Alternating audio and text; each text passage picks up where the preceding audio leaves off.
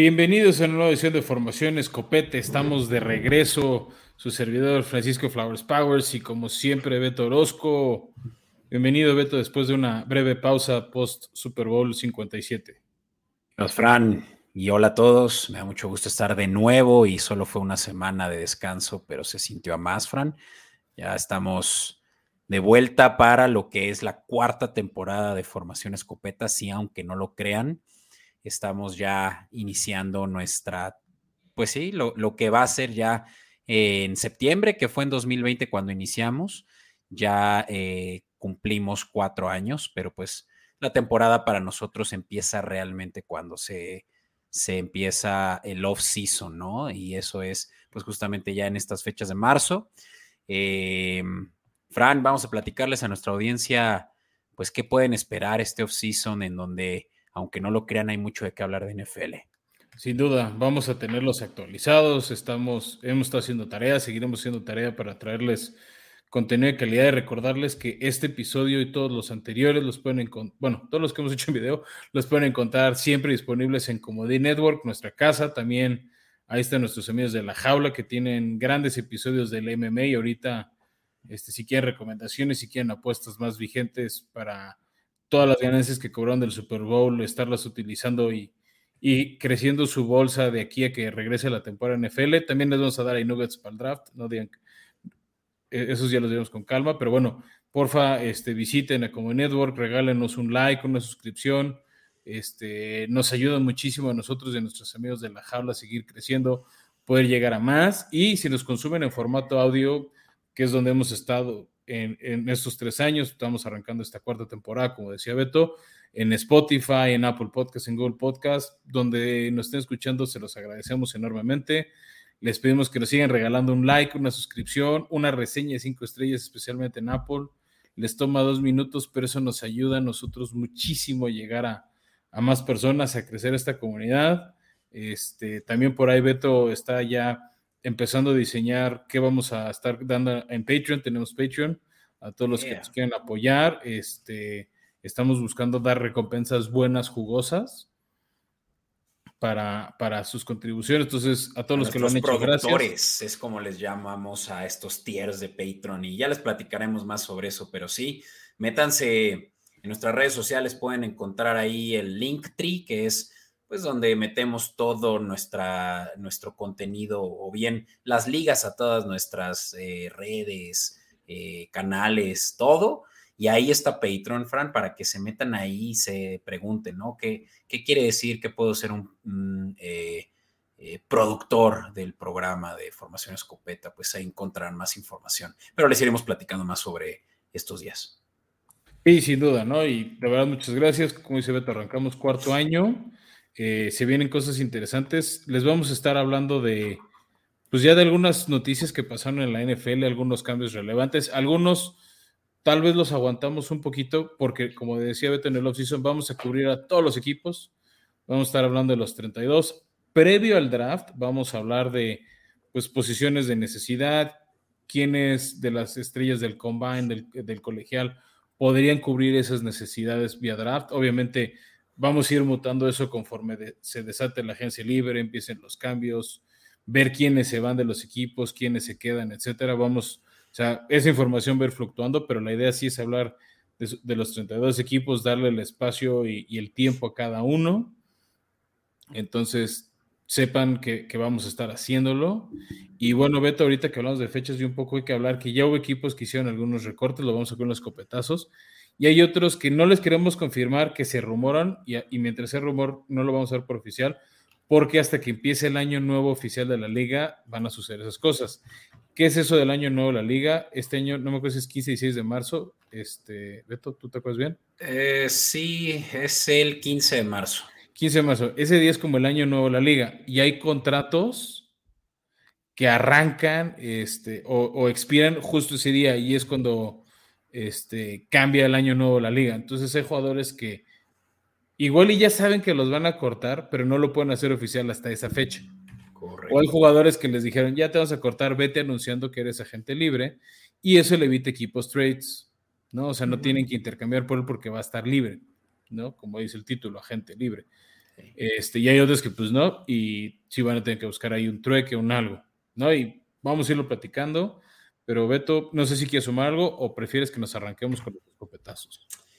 Pues no, digo, creo que ahorita en los escopetazos saldrá todo eso a coalición, pero ¿qué podemos eh, esperar de aquí al 15 de marzo? Pues solo que se sigan, bueno, justamente el día de hoy que, que, platicamos, que grabamos, empieza el combine, ¿no? Entonces ya hay ahorita sí actividad en la NFL, no es como que todo mundo está de vacaciones y ya, ya hay actividad, pero eh, justamente creo que estos 15 días pues son los que van a, los que van a haber mucha especulación, se va a hablar mucho de, de los free agents, pero todavía no se va a arrancar nada en términos de negociaciones sino hasta el año nuevo. Ese es un día pues especial para, para, todos los equipos para realmente ya hacer todos esos cambios. Para quien jugó Madden, creo que lo va a tener muy claro cómo funciona el momento en el que la liga empieza, el año de la liga empieza, y eso es cuando ya pues, los equipos realmente ya empiezan a trabajar en sus rosters para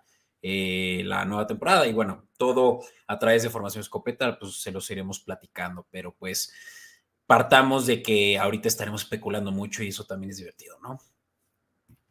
Sin duda, Beto, y no, o sea, no, sé cómo decirlo, va a haber jugadores con los que ya se puede negociar, los que ya han sido cortados, casos como Derek Carr, del que ya hemos hablado. O sea, ellos que ahorita ya oficialmente son agentes libres, que ya fueron cortados desde ya por su equipo, ellos sí podrían negociar, solo no pueden firmar contrato hasta el 15 de marzo, como bien decías, esa fecha especial. O sea, es, como una laguna rarísima. es que hay algunos que son unrestricted free agents y hay otros que son restricted free agents. Entonces, sí, es, es, eh, creo que depende mucho de los temas contractuales entre jugadores, pero sí, hay casos que algunos ya, y ahorita justamente, bueno, para este episodio, y creo que ya estamos haciendo mucho preámbulo para, pero justamente vamos a estar hablando del famoso carrusel de corebacks, como puede que estén eh, ya anticipándolo porque ese es el, título del episodio. Así que, Fran, eh, vamos antes de hablar de corebacks, vamos a hablar de lo que es eh, las pocas noticias relevantes que han sucedido entre el Super Bowl y el día de hoy que empezamos nuestra cuarta temporada de Formación Escopeta. Me late cacahuate, Beto. Vámonos. Aguas. Sí, perdona, Beto, este, es que ya, ya he escuchado como en retro de, algunos escuchos que luego les saca dando los escopetazos, que luego andan en el ambiente o tienen alguna mascota cerca y créanos que lo que menos queremos es asustar a, sus mascotas, es más bien este llevar la fiesta en paz, pero bueno. Pues se trucha y digan, ok, ahora sí ya tengo eh, que ponerle atención aquí. Sí. Ok. vamos a tratar de avisar ahí para no ser gachos con, con sus mascotas o, con quien esté a su alrededor. Pero bueno, nos arrancamos con escopetazos y me voy a arrancar con los que nos acompañan como The Network. Una imagen que ya también está en nuestro, ya lleva rato en nuestras redes sociales. Y es que Bobby Wagner, este linebacker superestrella, yo creo algún día Salón de la Fama, va a ser cortado por los Rams. Y yo sé que pusimos cortado, pero hicimos más investigación.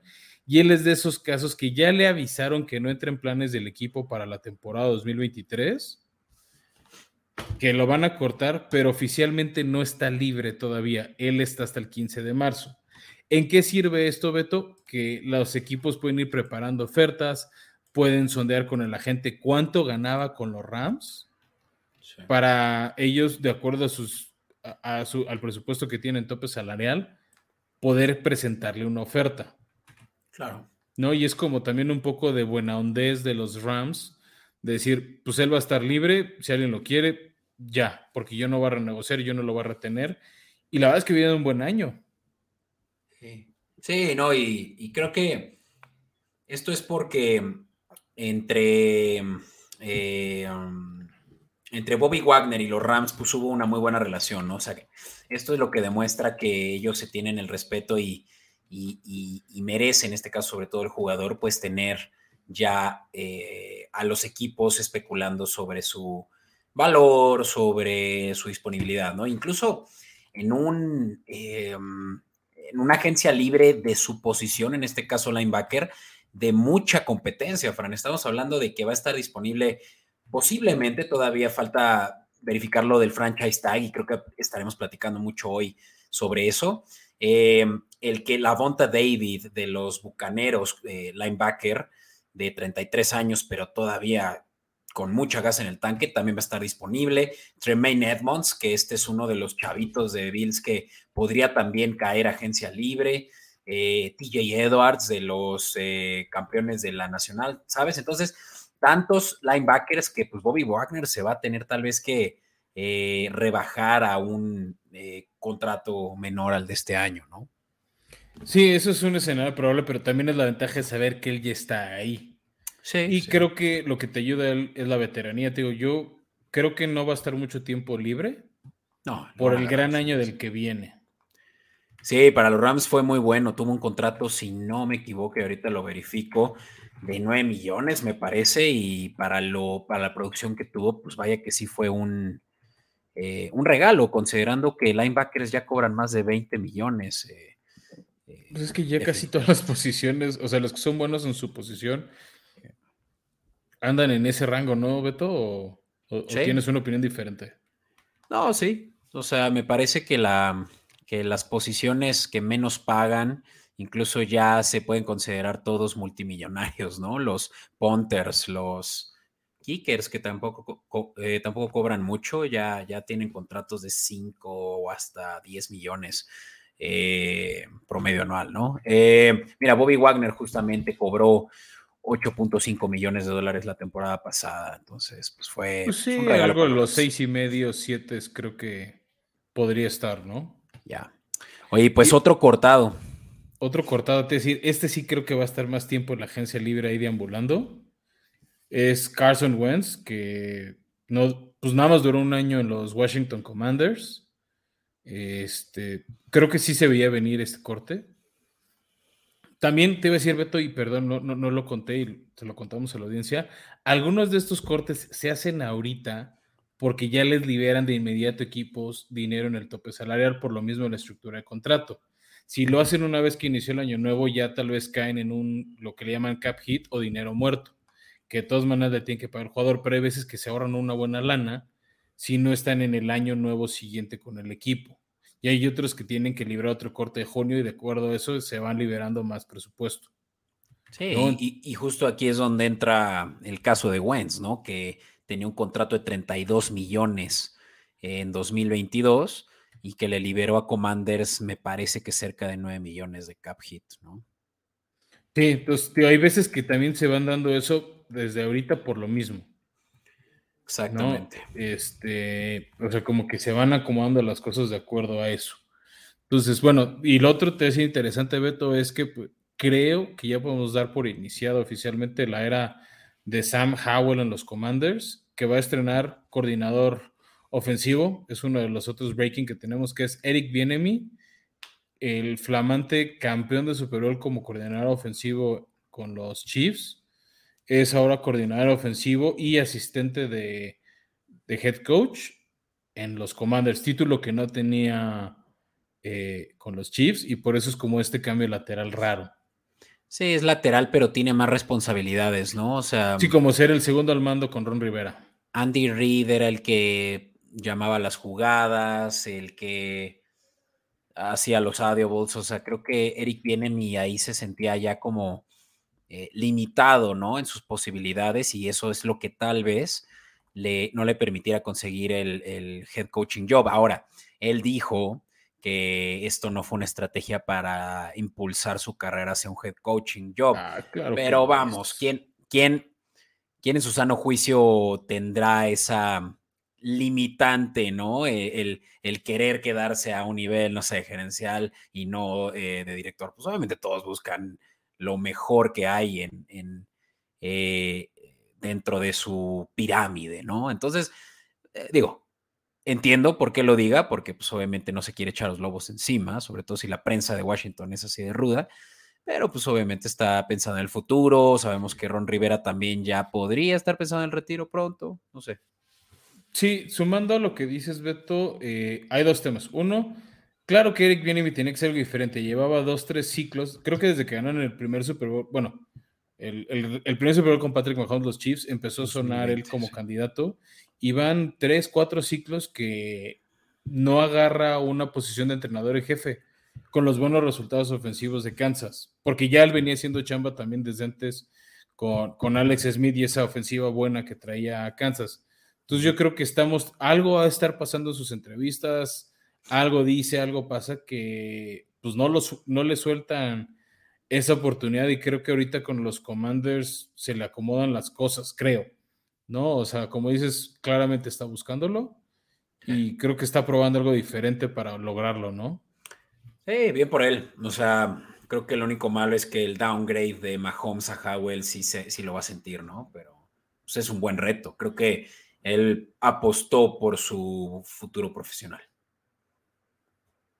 Y, no, y no por la cantidad de anillos que sea capaz de conseguir, porque otro, cualquier otro hubiera dicho, ay, no, yo aquí estoy cómodo mientras siga ganando anillos, ¿sabes? Pero no. Pues, eh, son ambiciones personales, ¿no? Creo que una, una no está mal a la otra.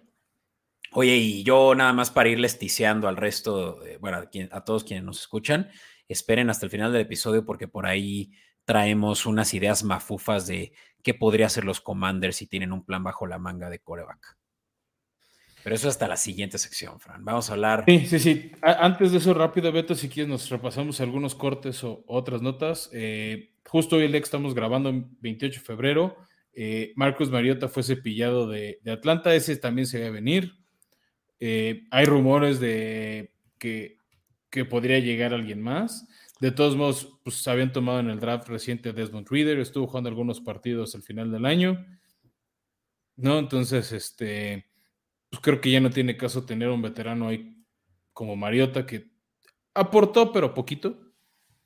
Te, voy este a decir, lo que sí Mariota se lleva, ¿no? Y es un... Eh, o sea, sí, sí, sí tiene mi respeto en términos de lo que fue capaz de hacer en mover el balón por tierra, ¿no? Cosa que corebacks de su estatura y de su eh, corpulencia eh, evitan justamente para evitar lesiones. Y Mariota, desde tiempos de los Titanes, eh, logra mover muy bien el balón, ¿no? Y, esto lo hilo con también la capacidad que tuvo Daniel Jones de mover el balón por tierra, que créeme que eso hace la gran diferencia en términos de cuando un equipo lo voltea a ver. Yo estoy casi seguro que Marcus Mariota no va a ser un coreback titular el próximo año, pero definitivamente va a terminar en algún equipo. A diferencia de Carson Wentz, que es uno que no puede mover balón ni por aire ni por tierra. Claro, claro. Y sabes que también creo que va a ayudar con Mariota. O sea, Mariota va a conseguir suplente y te puede ayudar a romper un partido. Te puede, tiene ese factor, como bien dices, diferente por cómo mueve el balón que sí lo sabe lanzar. el problema de repente es esos errores que comete justo cuando lo lanza en zona roja. O sea, de repente, en vez de ser ese factor X que te ayuda a ganar, es el factor X que te termina por hundir un partido. Entonces, eh, por eso creo que va a ser un suplente, pero creo que va a ser un buen suplente. Sí. ¿No? Y siguiendo con cortes, Beto, estos son más cercanos a mi corazón. Titanes anunció cuatro cortes. Los más relevantes es, el de Taylor Lewan, tackle izquierdo, que llevaba nueve años en el equipo. Este, había sido pick de primera ronda en 2014, pero desde que se lastimó el ligamento cruzado de la rodilla no quedó bien y él mismo ha dicho que no sabe si siquiera seguirá en el fútbol por lo mismo, ¿no? Y pues sí, si tienes un tackle sin pierna de apoyo, pues no te sirve. Entonces, este, pues es, una, es una de las cuatro bajas que le ayuda a Titanes a estar dentro del tope salarial y hasta con un poco de colchón. Otra de las relevantes es Robert Woods, receptor que llegó de los Rams este, y que no rindió, vamos, eh, ni llegó a las 600 yardas en todo el año. Este, también no le ayudó el esquema ofensivo de Titanes, las lesiones de Tannehill, etcétera, etcétera. Pero bueno, estuvo un año, cobró relativamente bien para ser alguien que venía de la, de la rotura del ligamento cruzado anterior. Este, y a ver a qué otro equipo va. Se va también, se dice que no se va bien con Mike Brable. Entonces, pues, ¿para qué quedarte a fuerzas en donde no quieres estar? Sí, no, o sea, Titanes ya con estos movimientos, Fran, ya se pusieron por arriba del tope. Estaban unas cuantas. Más bien por debajo del tope, estaban muy por encima del tope. Exacto, o sea, se pasaban, ¿no? Estaban en, números rojos, ¿no? Tenían que ajustar su, su, tope salarial para evitar. Ahora, esto creo que es eh, ilustrativo para mí, para la audiencia, Fran. ¿Qué pasa si un equipo no supera el tope salarial? Te multa la NFL de entrada y te puede bajar al siguiente año. O sea, los no, New Orleans Saints estuvieron un par de años de los últimos de Breeze con Sean Payton así y te van castigando. De hecho, se rumoró, nunca se le ejecutó, que les iban a quitar este picks del draft y todo. También depende un poco el abuso. Ya. Que, o sea, pero es, es eh, o sea, el cap hit eh, para quienes no lo saben, por ejemplo, en el fútbol americano, eh, es lo que hace que haya más competencia, ¿no? Porque si no, un equipo como los Cowboys, como los Patriotas, que tienen eh, muchísimo dinero, los, los, Broncos, por ejemplo, que tienen ahorita el dueño más rico de, de, todos, de los 32, pues tendrían ventajas sobre los que no tienen tanto, ¿no? entonces el cap hit logra que, sea una competencia sana en donde los recursos para los equipos son exactamente los mismos. Mira, Beto, justo aproveché y perdón que te corte ahí, nada más para sumar. Estuve leyendo en la página de NFL, chequé rápido la regla.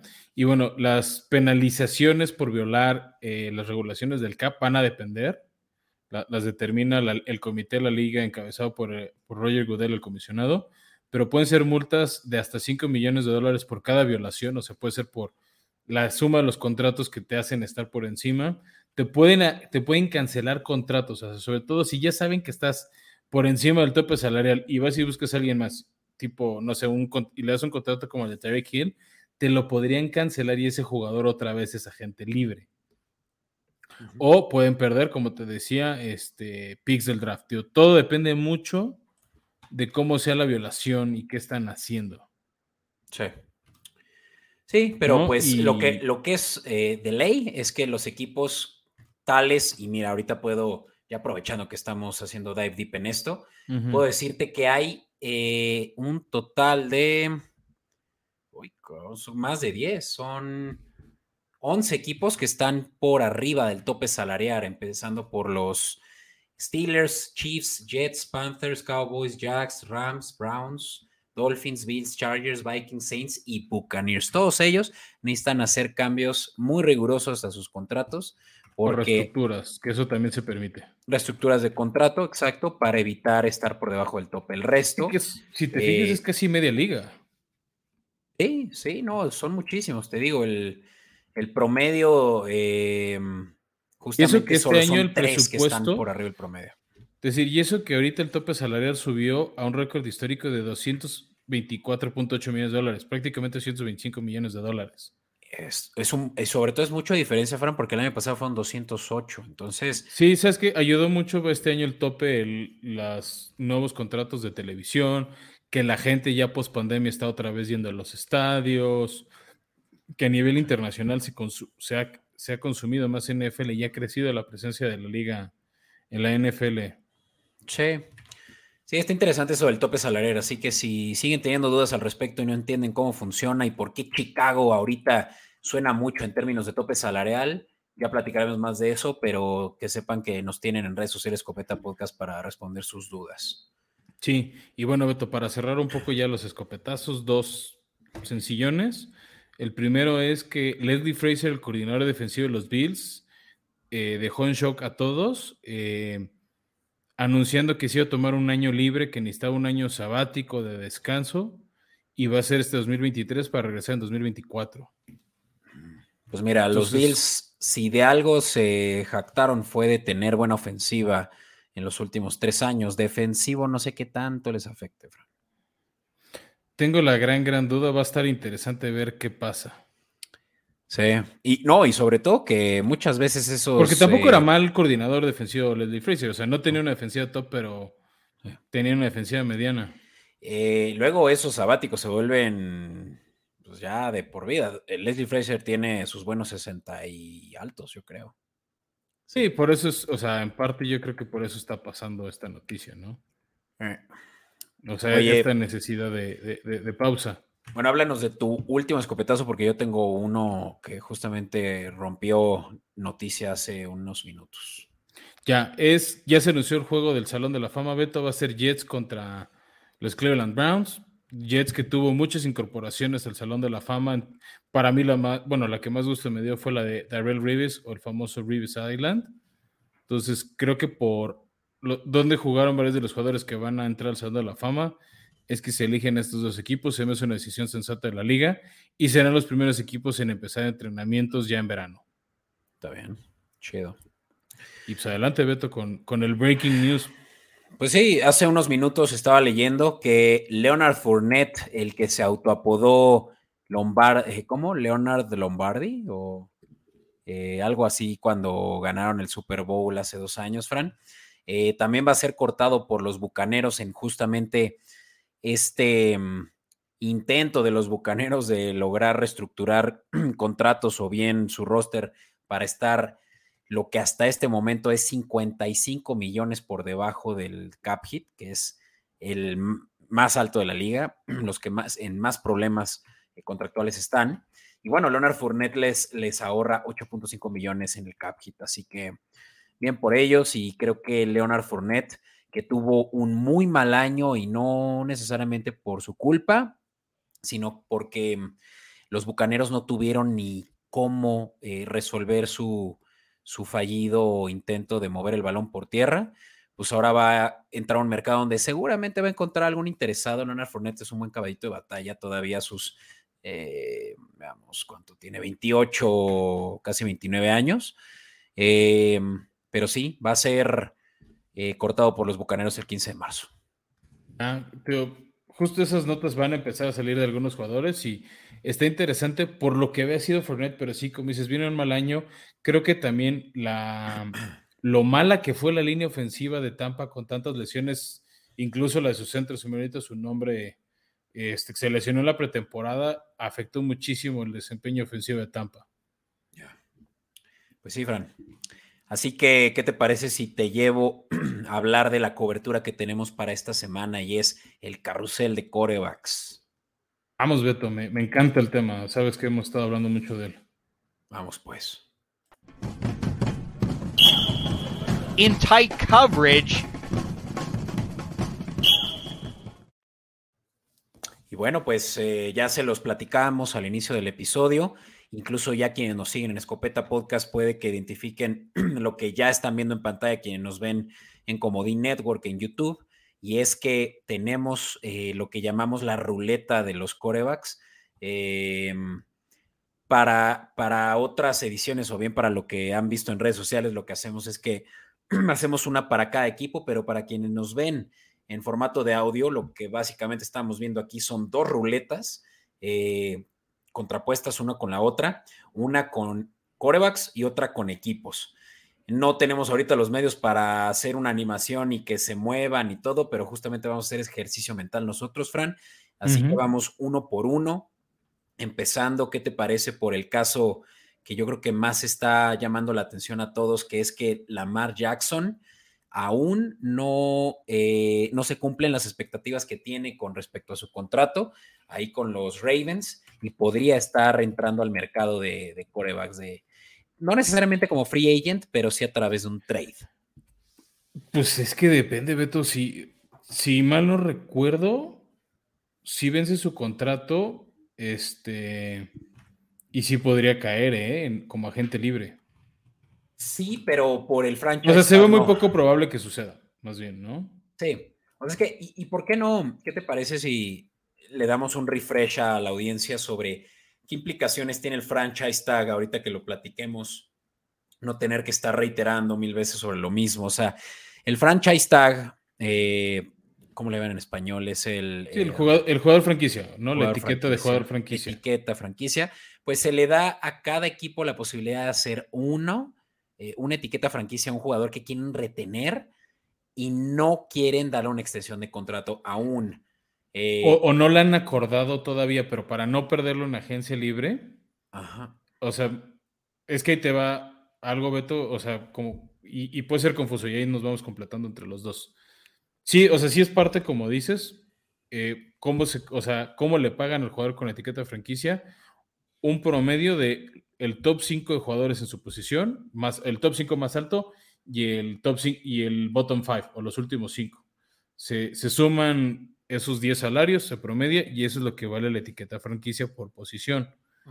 ¿no? Entonces hay unas que se han ido encareciendo mucho en fechas recientes como receptores o corebacks y hay otras pues, más baratonas, como, no sé, un pateador, ¿no? Este, varía mucho. ¿Qué pasa cuando le das a un jugador la, franquicia? De hecho, que ya estamos en esa ventana de tiempo, ¿no? Que se le puede colocar a un jugador esa etiqueta es, si me interesas, te quiero retener, pero necesitamos llegar a un acuerdo. Entonces, lo que hacen muchos jugadores es firmen la, etiqueta franquicia porque el compromiso que hay de las dos partes es buscar un acuerdo a largo plazo. Este etiqueta ahorita para no perderte o retenerte en lo que seguimos platicando y llegando a un acuerdo. No, no te escucho, Beto, creo que estás en mute. Sí, una disculpa. Y decía que lo de menos es que luego se complemente lo que no fue el jugador franquicia capaz de absorber a través de un salario base, pues se le da como signing bonus, básicamente, ¿no? O sea, eh, creo que hay muchas maneras de que los equipos puedan hacer buenas negociaciones, incluso con el franchise tag, que está un poco mal visto, porque justamente lo que quiere un, jugador muchas veces es seguridad, ¿no? Es, yo quiero que me des un contrato por cinco años y yo quiero esa seguridad de que voy a tener pues, un salario fijo por los próximos cinco años y, además que eso incluya em, eh, dinero asegurado, ¿no? Que esa es otra de las, eh, de las cláusulas de los contratos de los jugadores. Eh, que es justamente aquí donde Lamar Jackson no, según esto, no ha sido todavía no, ha llegado a sus expectativas lo que los Ravens le han ofrecido, que es, hasta donde tengo entendido, 130 y tantos millones de dólares eh, de salario garantizado por cinco años y hasta un posible, eh, una posible suma de 250 millones de pesos. Que por cinco años, Fran, estamos hablando de 50 millones promedio anuales. Nada mal. Ajá. Perdón, te corté la idea, cábala, cábala, cábala. No, iba a decir nada mal, excepto que Lamar Jackson quiere eso, pero asegurado pero para equipos como los Ravens, que toman decisiones con mucha mesura, que no, no son de esos que eh, en caliente eh, firman un jugador, y aquí me estoy refiriendo claramente a los Browns cuando contrataron a Deshaun Watson sin saber siquiera qué esperar de él porque llevaba más de un año sin jugar y le faltaba otro sin jugar y le ofrecieron además dinero garantizado. O sea, esos no Es que eso fue lo que rompió la liga, Beto. O sobre todo le, rompió el plan que tenían los, los Ravens y desde el año pasado, no me acuerdo quién está que fue su gerente general los, o uno de sus directivos salió a quejarse de eso, que el que le hayan ofrecido garantizado 230 millones de dólares a Deshaun Watson. Sí, fue... Estableció, un, como dicen en inglés, es set the bar high, un, un nuevo estándar muy complicado para la liga. Sí, para los dueños que tienen a veces que tener leverage ante el riesgo potencial de que un jugador se lesione, que hoy en día, Fran, es muy alto, más para un coreback como Lamar Jackson, que, ya ganó el MVP de la liga, Beto. O sea, es una de las cartas más fuertes de presentación para mí de, él. El, el, gran pero ahí te va, Beto, a ver qué opinas tú, es que no ha podido acabar las últimas dos temporadas por su estilo de juego, ya ves que te lo dije yo, de correr mucho, de exponerse esos golpes por, o sea, a ver, tiene unos talentos formidables como corredor. Sí.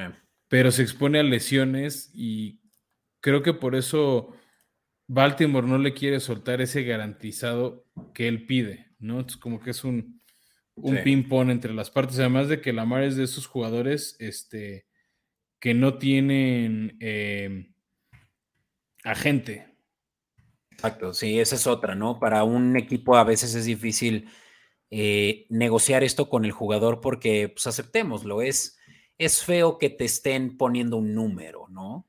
Y para un jugador muchas veces eso también es cuestión de ego. Entonces, eh, ahí es donde se ha complicado mucho las cosas con Lamar Jackson, que al día de hoy no se ha asegurado su, su contrato con Ravens y mientras más tiempo pasa, como y esto se está escuchando mucho en la liga, más es el potencial de que termine entrando al mercado. Que en caso de que eso suceda, Fran, puede ser a través de dos situaciones. Una es que no lleguen a un acuerdo eh, y se suena le, a eso, ¿no? Y se le dé el franchise tag se le obligue casi casi a jugar bajo la etiqueta franquicia, pero que aquí justamente como Raven sabe que si eso sucede, lo más probable es que Lamar no juegue la producción que él requeriría con tal de cuidarse para el próximo año ahora sí venderse, lo que podría hacer Ravens es intercambiarlo con la etiqueta franquicia, o sea, casi casi con el paquete de lo que te va a costar este año.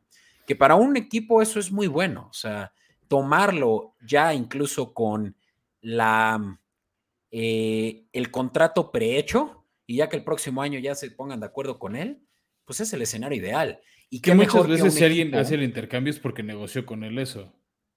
Exacto, sí, sí, y es que puede que esto suceda en paralelo, puede que Lamar Jackson diga, órale, va, y ahora sí que les, le diría a los Ravens, no sean mala onda y si ya me van a intercambiar, intercambiame un equipo que tenga justamente presupuesto. Y adivina quién es el segundo equipo con más presupuesto este año en términos justamente cap space, lo que platicábamos hace solo unos momentos.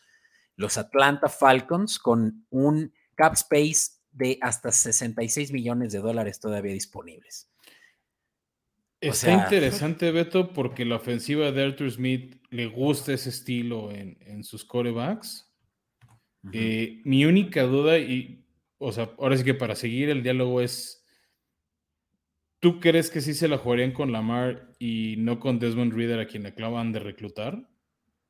Claro, pues es que con Lamar Jackson eres un candidato a, a no a Super Bowl, a playoffs casi seguro, ¿no? Y creo que los, los, Falcons están en, en el, en, o sea, en la prerrogativa de ser capaces de dominar a toda su división si, si hacen un cambio, un movimiento de este tipo. Claro, porque ahí te va algo interesante, Beto, para toda esta conversión del carrusel. Creo que vamos a ver un roster de corebacks diferentes en toda esta división, ¿eh? Creo que, o sea, de los equipos que vamos a estar platicando el día de hoy, este, están en este, o sea, varios están en esta división que es el sur de la nacional. Correcto. Está el caso de Santos que no tienen mucho eh, capital de draft esta temporada por cambios que han hecho en drafts de años pasados. Ellos puede que también estén buscando un veterano, pero no uno tan costoso por su cap space, justamente. Ellos están, a diferencia de los Falcons, están en, el caso opuesto. Son el equipo, el penúltimo equipo con eh, más cap space comprometido. Entonces ahí tienen ellos que hacer muchos cambios. Es que llevan muchos años como con una mala gestión financiera. Correcto. Entonces está, están ellos, ¿no? Que seguramente se van a tener que, y lo voy a decir entre comillas, em, eh, ay, y, olvidé la palabra, nada más me quedé con la idea, pero que, van, que van a posiblemente buscar una opción más segura y menos costosa, ¿no? Eh, o, en unas así se quedan con las que ya tienen el edificio, que es este James Winston o Andy Dalton. Exacto, sí. Ahora, eh, decía de otros eh, equipos de esa división, los Panthers, pues también pueden ser un equipo que estaría buscando un coreback, pero ellos tienen tan buena posición del draft, Fran, que ellos yo creo que sí se van a ir por un novato. Eh, más a razón de que eh, Frank Reich, quien es ahora su head coach, pues a eso se dedica, ¿no? A desarrollar corebacks.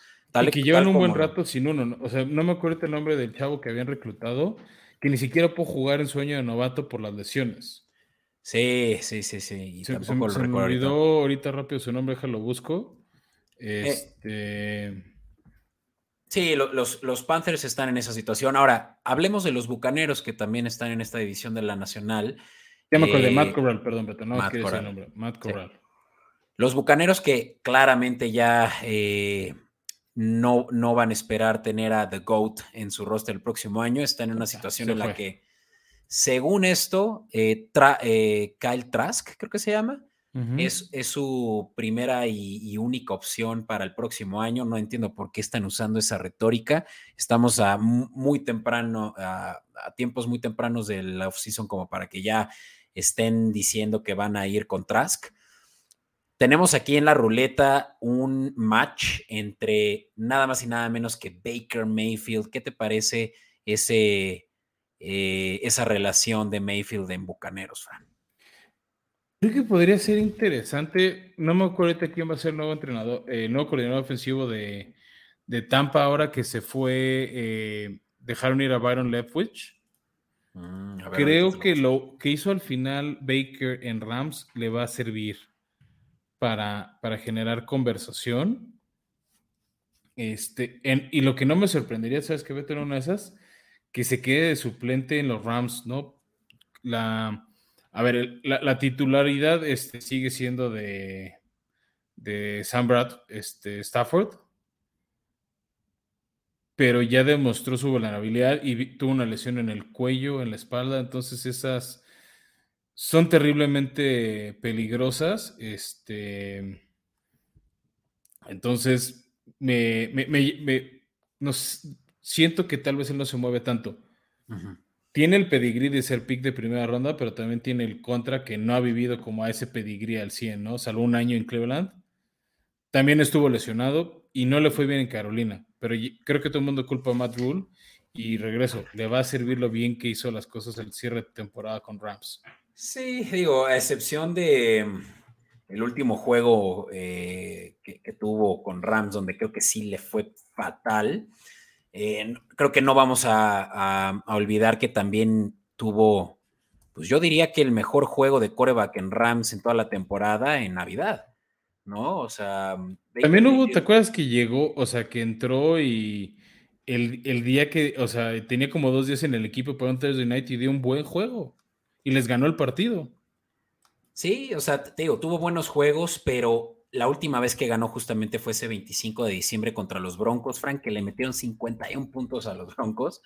Y, ese fue Mayfield all along, ¿no? Además que fue el primer juego de él. Solo jugó tres juegos como Ram y posiblemente no más. Em, pero sí fue una lástima que haya perdido en tiempo extra contra los Seahawks en la semana 18. Eh, porque yo, a mí sí me cae bien Mayfield y creo que es muy errático y tal vez ya no es un em, coreback titular, pero sí tiene, yo creo que todavía suficientes argumentos para poderse aventar un año, aunque sea un, eh, eh, ¿cómo se llama? Un contrato de, suplente, ¿no? Y que pues, se, haga ganar del respeto que, que claramente ya le hemos perdido, ¿no? Sí, ¿sabes qué otro escenario se me empieza a ocurrir, Beto? De esos como coreback formadores para uno de los equipos que agarran uno de los este, corebacks nuevos en el draft, como podría ser Houston o Indianapolis.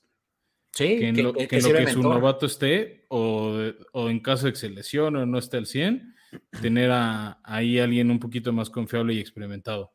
Lo veo en ese rol. No olvidemos que Baker Mayfield tiene solo, eh, aquí lo tenía hace un momento, 27 años, va a cumplir 20, o sea, va a tener ya 28 para cuando empiece la siguiente temporada. O sea, no está muy joven, pero hemos visto muchos corebacks que tienen eh, un muy buen segunda, una muy buena segunda parte de su carrera, ¿no? Eh, tal es el caso de Tannehill, que es otro del que vamos a hablar en un momento, Kirk Cousins, eh, yo creo que hasta Derek Carr entra ya en esa, en esa conversación de corebacks veteranos que todavía tienen un buen segundo aire, que justamente porque no hablamos de él, quién es entre estos que hemos platicado, el que sí ya está buscando equipo, él ya está disponible a, los equipos a, ser contactado. Que es más, ya ha ido a visitar equipos. Ah, claro, sí, ya ha ido a los Jets, por ahí los Jets ya le están vendiendo las gemas de, Nueva York. Eh, le dicen, ¿no? Por ahí se escuchó mucho de que en Nueva York va a ser un first eh, ballot Hall of Famer que en español básicamente quiere decir que va a tener eh, la chaqueta amarilla eh, aseguradísima, ¿no? Desde el primer año. Pregunta sincera, Beto, ¿tú crees? En, tu opinión.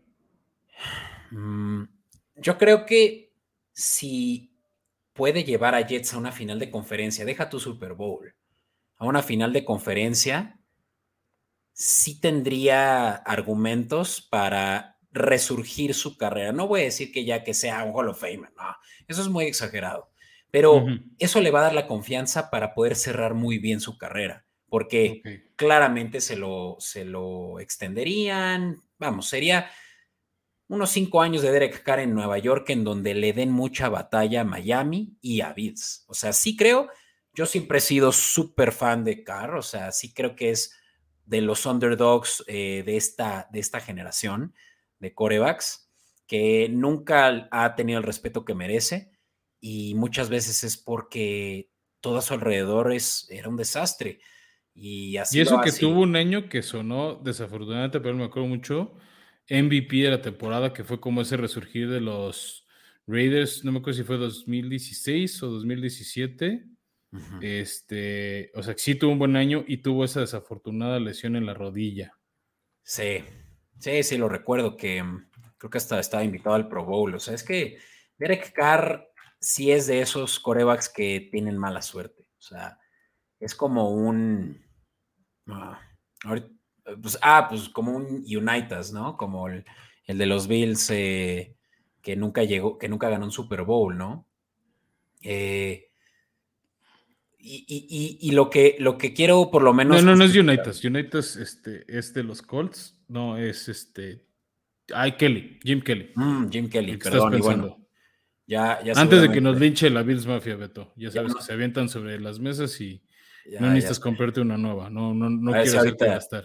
A ver si ahorita que salga de al, al comedor no está mi, mi mesa toda rota, pero sí, Sí, no, justo, tienes justo te quiero razón. proteger. Este, Sí, pero bueno, te voy a decir, sí. Beto, o sea, creo que el punto de Derek Carr a los Jets a mí es donde más sentido me hace, a excepción de un hombre que ahorita también vamos a tocar. Sí. Pero, este, y, y- y aquí va mi, mi advertencia de este cuento. Eh, ya se entrevistó con los New Orleans Saints y ya se entrevistó con Carolina. Entonces también, ¿qué- ¿cuál es la otra ventaja que veo o qué, o qué, o qué se me hace interesante de este ejercicio con Carr? Que él ya lo podrían firmar. Sí. Entonces, él te No. puede ayudar como reclutador. O sea, Creo- no, ya, ya le pueden apalabrar el contrato y decir, el 15 de marzo, Exacto. aquí está la oferta en pie, Sí. y que eso, y que Carr les ayude a reclutar otros tipos, como lo hizo con Davante Adams hace un año, de, vente acá conmigo, acá estoy yo, papá. Sí, sí. ¿No? O sea, ahí con Davante Adams también estuvo el factor de la amistad de- entre ambos, obviamente. Este. Pero al final, el que Derek Carr estuviera ahí fue, fue parte de los ganchos de, de venta con los Raiders. Entonces, si ya sabes que Carr va a firmar contigo, o sea, si hay un acuerdo de palabra, etcétera, etcétera, que difícilmente creo que se eche para atrás, Sí. puede ayudar a los equipos, digo. Y a mí, por esquema ofensivo, por cómo es Carr, creo que se ven, o sea, si el, el contrato que le ofrecen los Santos de Nueva Orleans es bueno, creo que por el tema domo y demás, se va a inclinar por ellos. A mí también me gusta mucho la idea, nada más que yo creo que él va a tener que aceptar un recorte salarial. Él está pidiendo 45 millones de dólares, eso también No se creo sabe. que los valga, la verdad. Ay, complicado, ¿no? Es que Porque- 45 y es un Patrick Mahomes, es Josh Allen, y desde hace rato no ha estado a ese nivel. Está un poquito más abajo. Bueno, pero independientemente de cuánto valga o no, eh, yo creo que Derek Eh, eh, Carr Es que eso no- también es factor. O sea, Sí. porque vamos a decir algo. Si nadie le dice, no, es que no vales 45, yo estoy 40. No, sí, o sea, sé que, sé que eso pega en el orgullo y lo que tú quieras, pero Derek Carr no es ningún güey. O sea, él sabe que si le, la hace bien en la franquicia, le van a, a dar bonos, le van a dar, vamos, el dinero eventualmente le va a caer mientras haga un buen trabajo. Y aunque Jets pinta como el equipo más completo para él, estaría idiota si se queda en la FC, sinceramente. Él tiene que estar e- en una división, deja tu conferencia, en una división donde no tenga mucha competencia, porque si algo ha limitado su potencial, ha sido la competencia que ha tenido toda la vida en Kansas, porque hasta desde, desde Sí, Alex desde la época de Alex Smith. Exacto. Luego Philip Rivers o Justin Herbert. Tal vez Exacto. en Denver es donde no tanta presión ha habido en años recientes desde que se fue Manning. pero siempre ha habido buen porque sí le tocó la temporada tocó Manning. Manning. Pero insisto, o sea, Derek Carr necesita una división papita. Y esa es la sur de la nacional hoy en día. Entonces, por eso Santos me hace mucho sentido. Eh, Sí, te va- ahí que- te va, y ahí te va la que yo creo que debería ser su casa el próximo año, Fran. Ajá. Y es un equipo que está a punto de ser vendido también, que Snyder está eh, haciéndole la propuesta a nada más y nada menos que Jeffrey Bezos. Y los. Commanders, Fran, traen a un nuevo, a un nuevo coordinador ofensivo en Bienemy. Derek Carr va a querer esa, eh, ese oído de quien antes le daba eh, a Patrick Mahomes eh, cocheo, y ahora él lo tendría de su lado a Bienemy. Y un Ron Rivera que, aceptémoslo, es también de los mejores coaches eh, aún vigentes o bien veteranos vigentes, ¿no? Entonces, y, tiene a su wide receiver one, en Scary Terry, Terry McLaurin, que eh, pues ha tenido una carrera muy difícil él con corebacks mediocres. Entonces, Washington, te estoy diciendo que desde Alex Smith no ha tenido un buen coreback. Y Derek Carr es lo único que necesita para que Washington sea incluso eh, competencia para Filadelfia. Es que justo ese es como que siento que te contrapones en tu propio argumento de que necesita una división papita, necesita algo ganable, irte al este de la Nacional con Filadelfia, el trabuco que trae. Pero más, más. Esa división es este, tan inconsistente. ¿eh? Esa división, un año son la mejor y otro año son la peor. Por eso, pero Filadelfia ahorita no creo que vaya a tener, o sea, mientras esté Hurts ahí. Sí, no, no, creo que vayan a aflojar, pero Commanders me parece que es incluso mejor opción que Santos porque le van a pagar lo que él quiere, le van a pagar más que Santos. Es que ahí te va. Ahora, ahora yo tengo mi contrapropuesta de con quién creo que podría ser. A ver. Los Carolina Panthers. No han dejado de gastar en coreback desde que tiene nuevo dueño. Sí, ¿no? Sam Darnold, de Baker, Cam Newton, incluso otra temporada. Y Frank Reich es, un, es una gran mente ofensiva. Creo que Frank Reich también le podría sacar el potencial a, a Derek Carr, que desde hace rato alguien más no lo hace. Ahora, eh, setting aside que si le pagan más, le pagan menos, que si su coach, que es algo muy importante, sin duda, ¿qué equipo está mejor formado? ¿Qué equipo tiene mejor roster? Panthers o Commanders? Está difícil, ¿eh? Porque Commanders. Es que te va la otra. A ver qué pasa ahorita en esta agencia libre y en este draft con Carolina.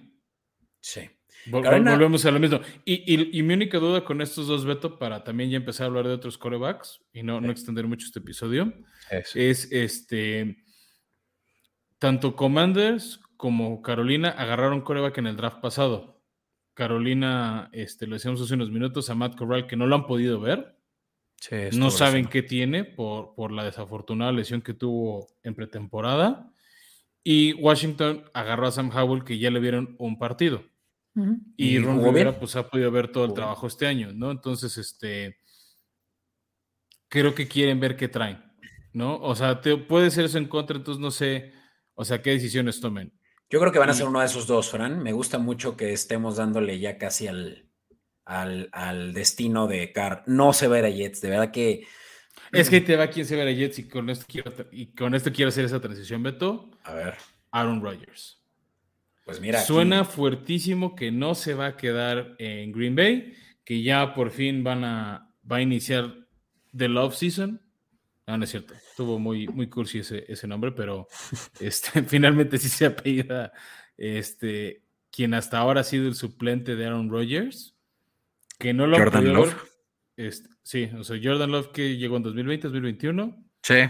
Perdón, la pandemia ha sido muy larga en ese sentido, entonces me acuerdo que lo tomaron en un draft de pandemia. Creo que es su tercer año, no sé, sí. No me acuerdo su tercero o cuarto. Entonces, como que se está repitiendo el mismo ciclo que vivió Brett Favre cuando llegaron Rogers y, eventualmente se inclinaron. Y lo chistoso es que Brett Favre también se fue a los Jets un año antes de a Minnesota. Entonces, creo que Aaron Rodgers se podría ir. Él también ha dicho que está contemplando el retiro.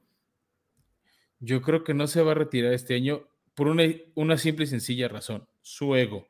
Claro, no se va, a querer compartir la ceremonia del Salón de la Fama con JJ Watt y Tom Brady. Por Porque esos dos van a estar en esa ceremonia en cinco años. Sí, sin duda. No, no. Aaron Rodgers lo único que hizo fue tener un retiro de obscuridad este año. Digo, esta offseason con eso de que se fue a encerrar un cuarto tres días sin luz. Y según esto, esto, bueno, no, no lo critico, ¿no? Pero esto es lo, la, esta es la claridad que él necesitaba y ya salió de ahí la semana pasada. Y conociéndolo, no vamos a saber realmente qué fue lo que decidió, porque según esto ya eh, también está cercano a una decisión, eh, hasta muy cercano ya que inicie la temporada. Eso es un problema para equipos como los Jets, porque justamente los Jets van a estar esperando a Aaron Rodgers para tal vez hacer la movida de la segunda opción en Derek Carr, en Mayfield. No, Mayfield no se ve a Jets, pero, ¿sabes? Eh, Los Jets. o sea, te decir, es que creo que mucho de eso. O sea, creo que lo que hagan los Jets va a depender si pueden ir o no por Aaron Rodgers. O sea, los Jets, no me acuerdo ahorita cómo andan en tope salarial, Beto. Este, según yo, ellos están en la rayita o están por un millón arriba. Mm, Entonces ahí quiero ver quién cortan, a quién cepillan para entrar al tope. Mira, están, están del lado negativo todavía, tienen que hacer ahí unos eh, cambios porque solo un millón por debajo, así que... Eh, mira, Rogers... o, igual le hacen ahí un trade con... Porque aparte, ojo, Aaron Rodgers tiene que irse vía trade. Correcto.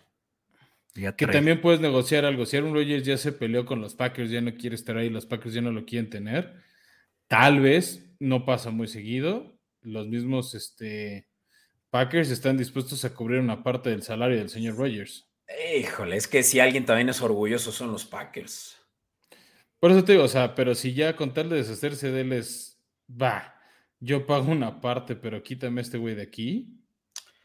Híjole, quién sabe, pero yo sí creo que vimos lo último de Rogers en, en Green Bay, el fin de una era, y que se repita algo tan similar como cuando se fue el general eh, Brett Favre a, los Jets va a estar bastante bizarro, Fran, pero... sería muy chistoso que, que sea así como la historia se repite tal cual y luego se va Kirk Cousins y llega también a Aaron Rodgers un año o dos años más. O sea, neta... o sea, voy a volver a creer en esas teorías de que la NFL sí tiene un guion. Sí, claro. ¿Ya sabes? No, está. Que, hubo mucho chiste de eso recientemente. Está muy interesante, Fran, porque lo que sí es un hecho es que Jets está a un coreback de ser realmente un contendiente de la AFC. O sea, para que te des una idea, los Jets son el octavo equipo favorito a ganar el Super Bowl el próximo año. O sea. Pero te pregunto, Beto, en este sentido, ¿tú qué tanto crees que influye, no influye? ¿O esté pensando la gente que es porque ahí van a ver a Aaron Rodgers? Yo creo que influye. O sea, sí creo que el momio paga o, sí. O un Derek Carr que hemos hablado. O incluso, ¿sabes qué? Ahí te otra loca. La creo menos, pero mire, ya que estamos jugando, Lamar. También, o sea, es que esa es, esa es otra realidad. Los Jets están con un ojo en Rogers y otro en Jackson. Y hasta que no se resuelvan los dos, puede que no muevan nada, ¿sabes? Porque están all in. Es que, vamos, los Jets son de los equipos que si no me equivoco, es el equipo, no, no es cierto, eh, pero sí es de los equipos que más tiempo tienen sin llegar a un Super Bowl. sí, eh, no lo hacen, creo que es del Super Bowl 3, o sea, por lo menos han llegado y lo han ganado, ¿no? Pero... pero vamos, eso data desde la prehistoria. Sí, la, época de las cavernas. Entonces, es, es, es momento de que los Jets sean así de agresivos y que acepten hasta estar por debajo del tope salarial con de tener a su hombre y y estaría interesante que cualquiera de los dos llegara a los Jets, pero híjole, conociendo Lo, lo único que me inquieta de los Jets, Beto, para también empezar a cambiar es a quién tendría, o sea, si tienen que, van a tener que cortar gente si quieren firmar unos de estos por lo que hablábamos del tope salarial o reestructurar contratos. Si no logran reestructurar contratos y liberar tope, van a tener que cortar gente. Entonces, mi inquietud es qué tanto se podrían debilitar con tal de liberar espacio y que pierdan ese poder de ser contendientes que, te entiendo. O sea, mi, duda es, cortan aquí y allá uno que otro jugador y ese corte Les afecta. los debilita, por decirte, en su defensiva secundaria. Bueno, ahí no creo que tanto porque Sos Gardner es novato. Pero, pero me entiendes lo que digo, ¿no? Mira, ahí te va. El, eh, y con esto podemos tal vez ya transicionar a los últimos hombres que tenemos aquí, pero Jets, eh, al, al, jugador al que más le pagan, o mejor dicho, al jugador, sí, sí, es el que más le pagan, es a CJ Mosley. Sí, Mosley va, a tener un recorte este año. O sea, él no ha vivido si para. es que es de las víctimas de Bye. También. El problema ahí es el dead cap, que es otro tema contractual muy fuerte, que es si cortas a un jugador antes de que termine su periodo, digamos, de, contrato inicial. Bueno, sí, o sea, como. No sé cómo, no, cómo lo definen, pero el dead cap, literalmente, si lo cortas antes de tiempo, eso te, te, mata eh, cap inmediatamente. O sea, lo, lo, lo congela. Y el dead cap de CJ Mosley, Fran, son 15 millones de dólares. O sea, eso ya es 40% de lo que le vas a pagar a cualquiera de estos dos corebacks. Entonces, ese es el pedo con CJ Mosley. Creo que se van a ir más bien por reestructurarlo, no cortarlo. Pero hay creo que muchos otros. Está Carl Dawson, eh, Lake Tomlinson, DJ Reader, vamos, jugadores que creo que están en la posibilidad también de recibir un recorte o hasta así ser cepillados con tal de que ellos cumplan sus sueños más anhelados, los Jets. Sí, o sea, esa es nada más mi pequeña inquietud de, este, de quién podría, o sea, de dónde podría estar el sacrificado para llegar a ese dinero, ¿sabes? va a estar muy interesante qué van a hacer los Jets y sobre todo en una división muy complicada.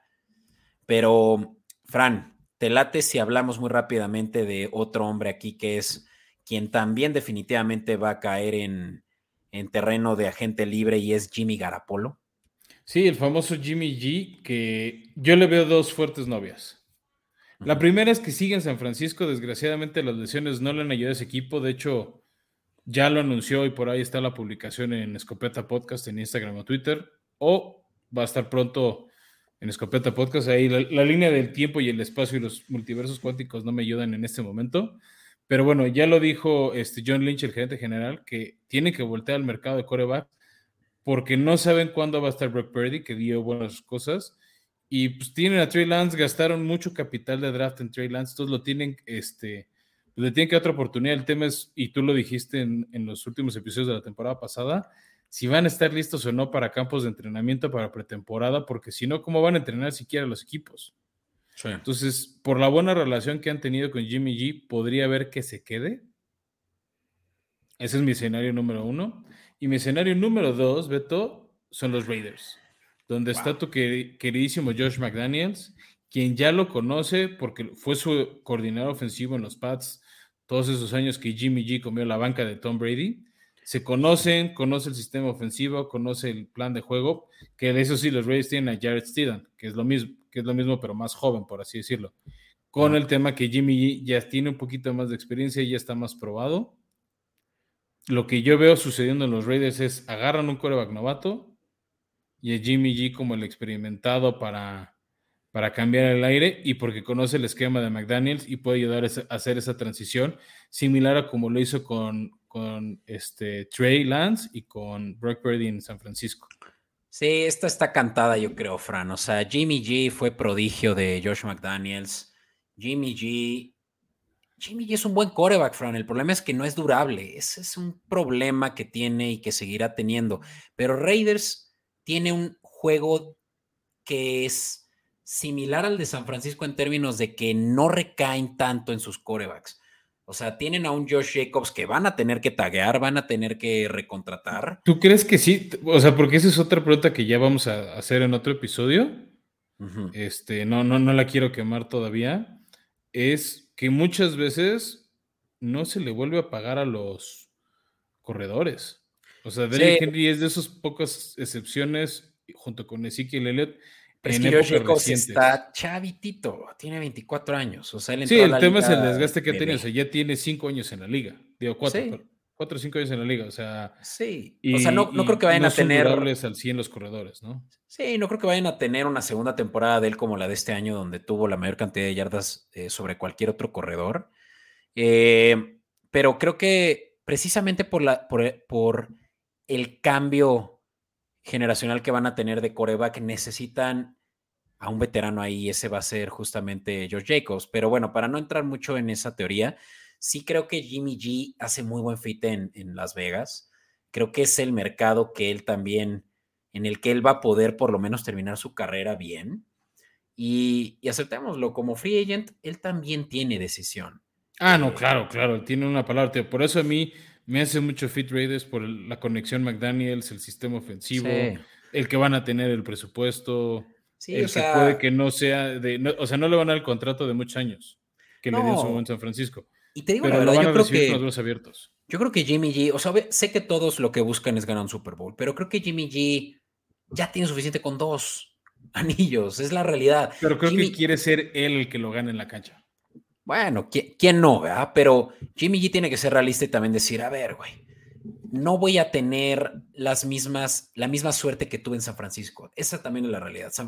Jimmy ya tuvo dos oportunidades para ganar un Super Bowl. Eh, o una. Bueno, podría decir que dos por la de que perdieron de, de sembrados a la conferencia. Pero mi punto es, Jimmy G está para facturar ahorita y para dejar en alto su legado como, no como el suplente de Brady. O no, o no como el, el coreback de San Francisco que se queda en el llamerito. O sea, él, él puede construir eso en Las Vegas y con eso cierro y creo que Jimmy Garapolo es de todos los que hemos hablado el que más claro veo en este equipo. Sí, Teo, nada más ahí no descarto que se quede en San Francisco, ¿no? Pero bueno.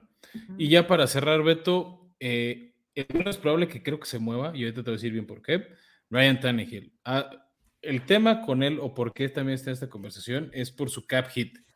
Le va a costar treinta y tantos millones, casi 32, 36 millones a los Titanes si se queda, por la extensión que tuvo y porque él había renegociado. Él se, digamos, pudo haber sido agente libre ahorita, pero le reajustaron el contrato cuando le dieron la extensión a Derrick Henry y se trajeron graves errores a Robert Woods y, a Julio Jones.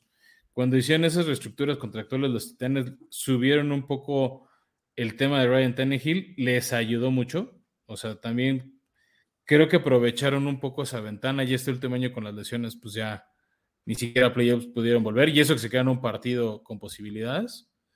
este, el tema con Tannehill, hoy dijo justo antes de que entráramos a grabar, eh, Ryan Cathon, el nuevo gerente general de Titanes, que se va a quedar.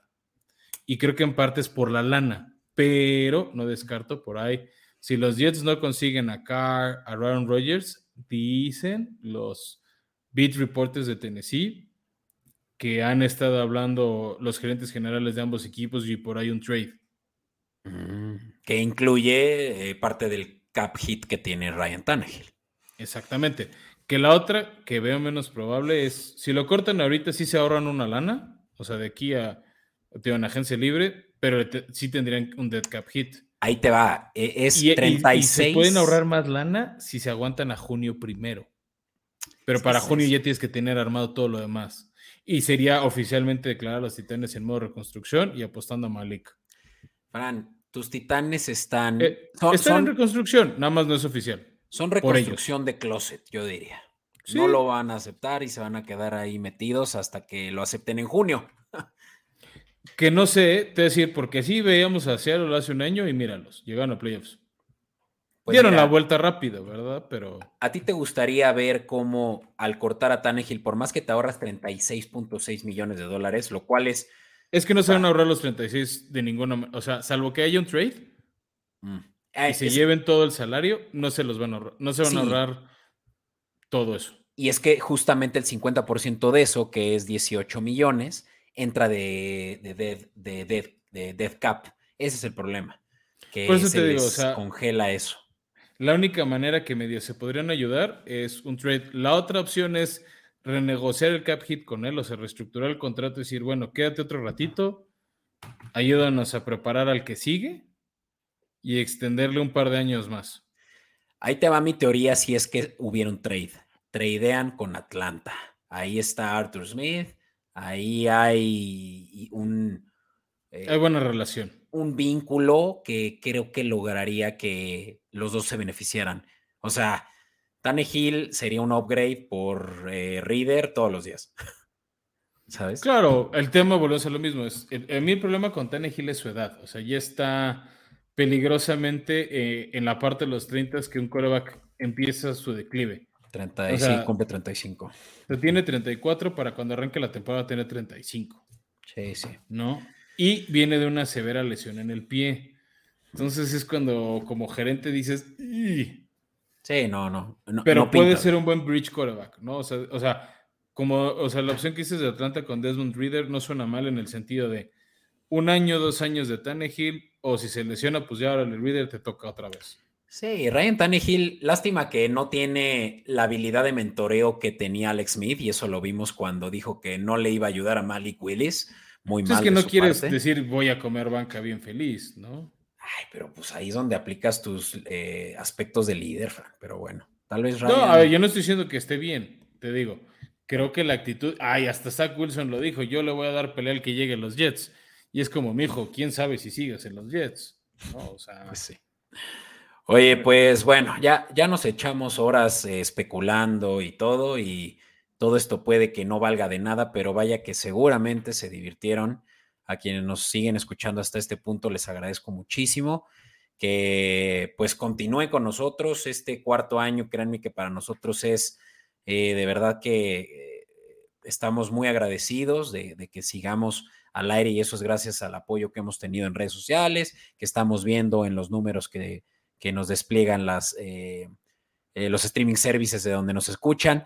Pero créanme que más que solo su download, que ya es mucho pedir y se los agradecemos, un rating de cinco estrellas, un eh, subirlo a sus historias y oigan, miren, este, eh, estos cuates van en su cuarto año, síganlos. Créanme que eso, ese shout out es lo que más vamos a agradecer. Y, bueno, si ya es mucho pedirles eso, ¿qué más que con tal de que se acerquen a YouTube y le den suscribir a Comodi Network? Eh, créanme que vamos a estar eternamente agradecidos con ustedes. Claro, y pues no paremos la conversión, cortamos el episodio porque si no ya nos van a odiar por aburridos. Pero si tienen una opinión diferente, si no les parece, déjenos el comentario aquí en el en el video o coméntenoslo en las redes sociales. Les prometemos que vamos a interactuar, que les vamos a responder, este, porque nos interesa seguir la conversación. Creo que ahorita esta temporada todos los equipos van 0-0.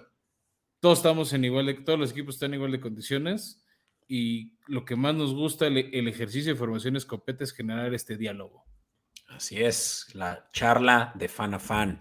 Así es como empezamos esto y así es como seguiremos, Fran. Así que bueno, eh, muchas gracias a todos. Ya lo saben, Comodi Network, Escopeta Podcast en redes sociales y nos escuchamos la próxima semana, Fran, para empezar a hablar ya más de lleno en Free Agency. Sin duda alguna, Beto. Lo esperamos con ansias y a ver qué otro breaking news sale de aquí. Entonces, nos pueden sorprender de repente. Venga, hasta pronto. Bye.